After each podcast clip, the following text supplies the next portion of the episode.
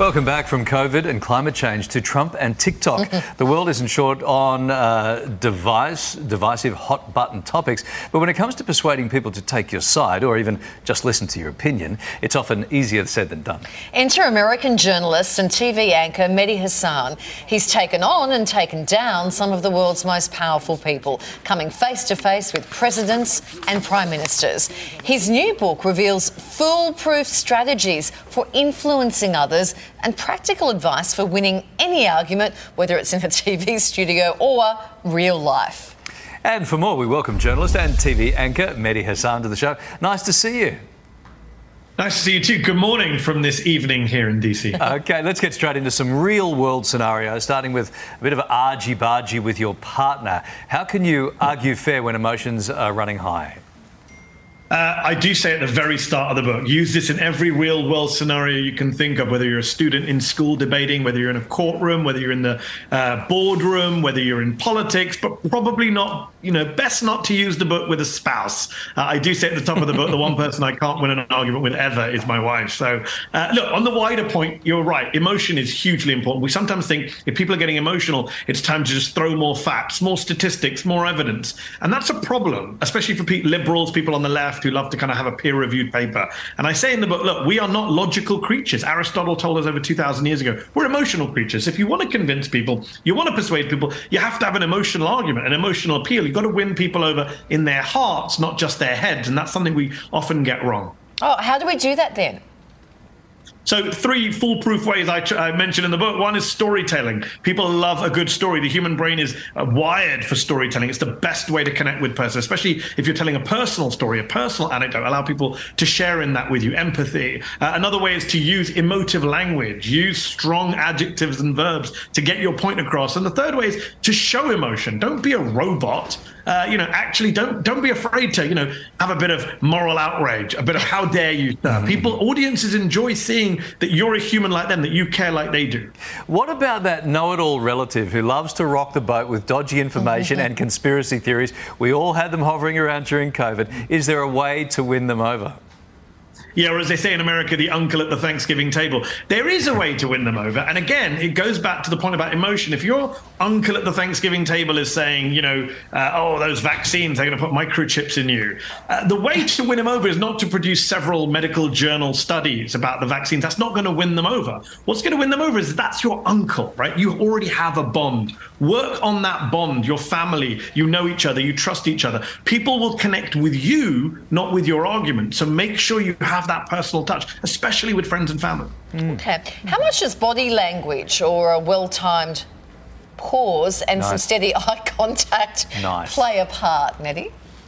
Yeah, it's so important. I talk a lot in the book about body language, and you know, there's a famous st- uh, study from Albert Mehrabian which says what 93% of your communication ability when you're trying to convince someone uh, with feeling is through not through your words, is through the tone of voice, is through your body language. Uh, you know, it's something we intuitively know, but we don't work hard enough at it. And one of the things I say in the book is, you know, film yourself speaking, stand in front of a mirror. If you're about to give a big speech at work tomorrow, practice it in front of the mirror, see what you look like. You know, if you know what boring people sound and look like, don't be that person. I give the example of Demosthenes, the famous ancient Greek orator who was awful at the beginning of his life. He goes down to an underground cave with a mirror and spends six months down there practicing in front of a mirror, practicing everything about rhetoric to become one of the greatest rhetoricians in human history. Yeah, who hasn't done that?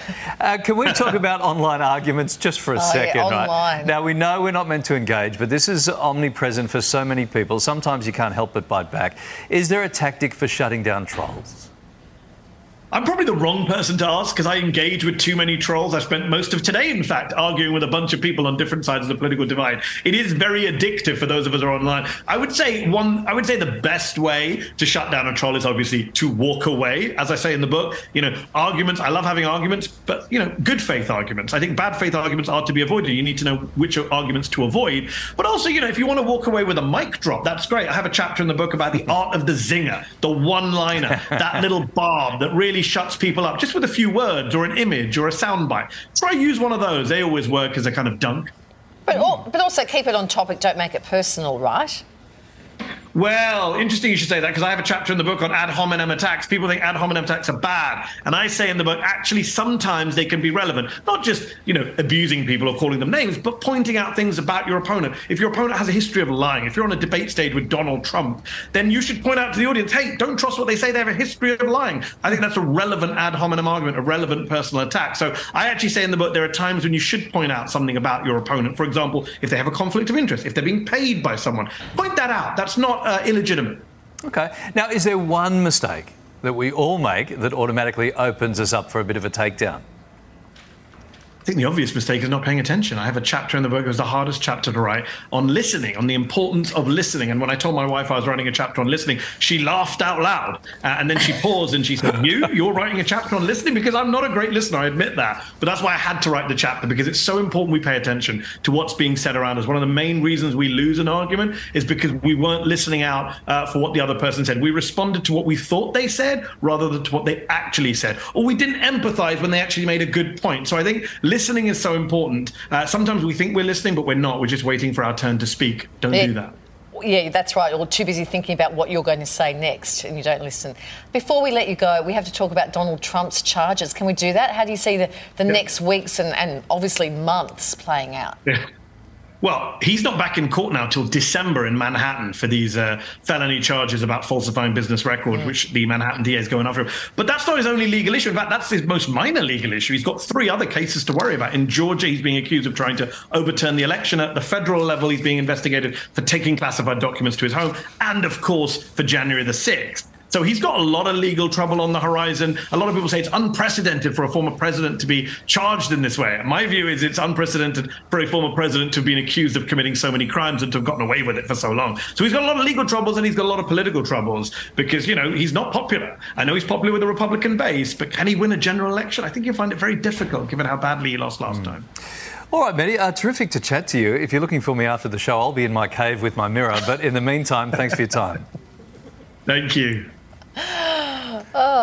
Did you did you pay attention? Sorry, I wasn't listening. Yeah, that's right. For more, No, you, you know what, you I'll must have tell you. paid attention. You You, could re- No, you no, quote that fact back. Uh, for more, you can pick up a copy of Mehdi Hasan's book. It's called Win Every Argument: The Art of Debating, Persuading, and Public Speaking. It's out now. I was thinking, as he was talking about people listening, I was thinking when I go into my cave this afternoon, I'm going to take KFC or Macca's. I did tune out for a second. Did you know I was on the public speaking team at school and debating team? Did you sorry, know you still sorry, says that? I was. I loved Were it. you good? I loved it. We were the regional champions. Wow. Tamworth High School. Where was that? Tamworth High School. Uh, just ahead. I'm proud of that. Oh, you know what? Have I'm you got a really proud ribbon or that. something? I've got uh, clippings. Have you got clippings? I've got a clipping. Can I'll find the in clipping and send you in the clipping. Br- Bring the clippings. I'll do Well, that. you know, oh, you know what we should do? What? We should have a debate. Well, uh, yeah, we could. yeah. But it's usually three on each team, the positive you, and the negative. That's no, Mm. just you and you and me. We should have a debate. I'm subbing in Matt Doran, if that's okay.